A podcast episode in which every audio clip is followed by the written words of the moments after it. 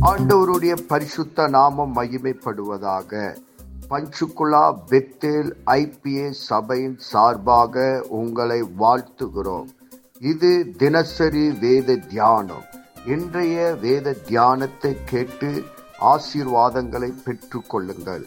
கத்தர் உங்களோடு பேசுவாராக.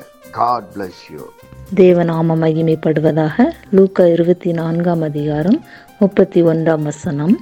அப்பொழுது அவருடைய கண்கள் திறக்கப்பட்டு அவரை அறிந்தார்கள். உடனே அவர் அவர்களுக்கு மறைந்து போனார். எப்பொழுது என்றால் இதில் ரெண்டு சீஷர்கள் ஒரு கிராமத்துக்கு போய் கொண்டிருக்கிறாங்க. அப்பொழுது தேவன் அவர்களுக்கு வெளிப்படுத்துகிறார். தன்னை தேவன் உயிர் தெழுந்த பின்பு சீஷர்களோடு கூட நடந்து போய் அந்த ரெண்டு சீஷர்களோட வேத வாக்கியங்களை குறித்து பேசி கொண்டு போகிறாங்க. அப்பொழுது சாயங்காலம் ஆயிற்று உடனே அவ அவங்க வந்து தே இயேசு கிறிஸ்துவை தங்களோடு தங்கும்படி கேட்டுக்கொள்கிறாங்க. அப்பொழுது அவரோடு தங்கியிருந்து போஜனம் பண்ணும்போது அவர் அப்பத்தை எடுத்து ஆசீர்வதித்து அதை பிட்டு அவர்களுக்கு கொடுக்கிறார். அதுக்கப்புறம் தான் அவங்க இது தேவன் தேவன் தம்மோடு பேசுகிறதை அவங்க அறிந்து கொண்டாங்க. அவர் தம் தங்களோடு இருப்பதை அறிந்து கொண்டாங்க. இந்த வசனத்தில் என்ன பார்க்கிறோம் என்றால் நாமும் அப்படியாக அப்பம் என்பது தேவனுடைய வசனத்துக்கு அடையாளமாக சொல்லப்படுகிறது. நாமும் தினமும் அவருடைய வார்த்தையை கேட்கவும் அதை வாசிக்கும் போது அதை தியானிக்கும் போது தேவனை இன்னும் அதிகமாக நாமும் அறிந்து கொள்வோம்.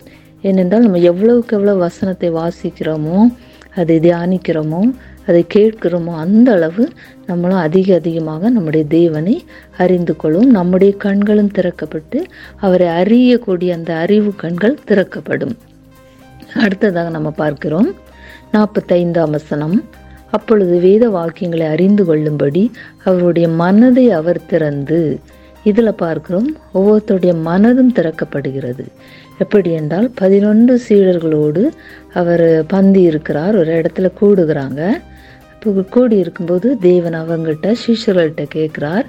பசியாக இருக்குது? ஏதாவது புசிக்கிறதுக்கு ஏதாவது உங்களிடத்துல இருக்குதான்னு கேட்கும்போது அவர்கள் பொரித்த மீன் கண்டத்தையும் தேன் கூட்டு துணிக்கையும் அவருக்கு கொடுக்குறாங்க.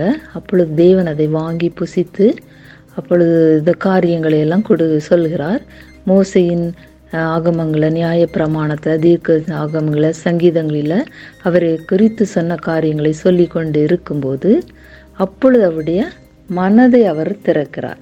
இப்போ மனது மனக்கண்கள் நமக்கு திறக்கப்பட வேண்டும். அப்படி மனக்கண்கள் திறக்காமல் இருக்கும் இருக்கும்போது அவங்க என்ன ஆகுறாங்கன்னா அதுக்கு முப்பத்தேழாம் வசனத்துலலாம் பார்க்குறோம் அவர்களுக்கு கலக்கம் வருது பயம் வருது. ஒரு கலக்கத்தின் ஆவி அவர்களை பிடிக்கிறது நம்ம பார்க்கிறோம். எல்லாரும் கலங்குகிறாங்க சந்தேகங்கள் உண்டாகிறது. அப்போ நம்முடைய மனக்கண்கள் திறக்கப்படும் போது அந்த பயங்கள் விலகிறது. இந்த கலக்கத்தின் ஆவி நம்மளை விட்டு போகிறது.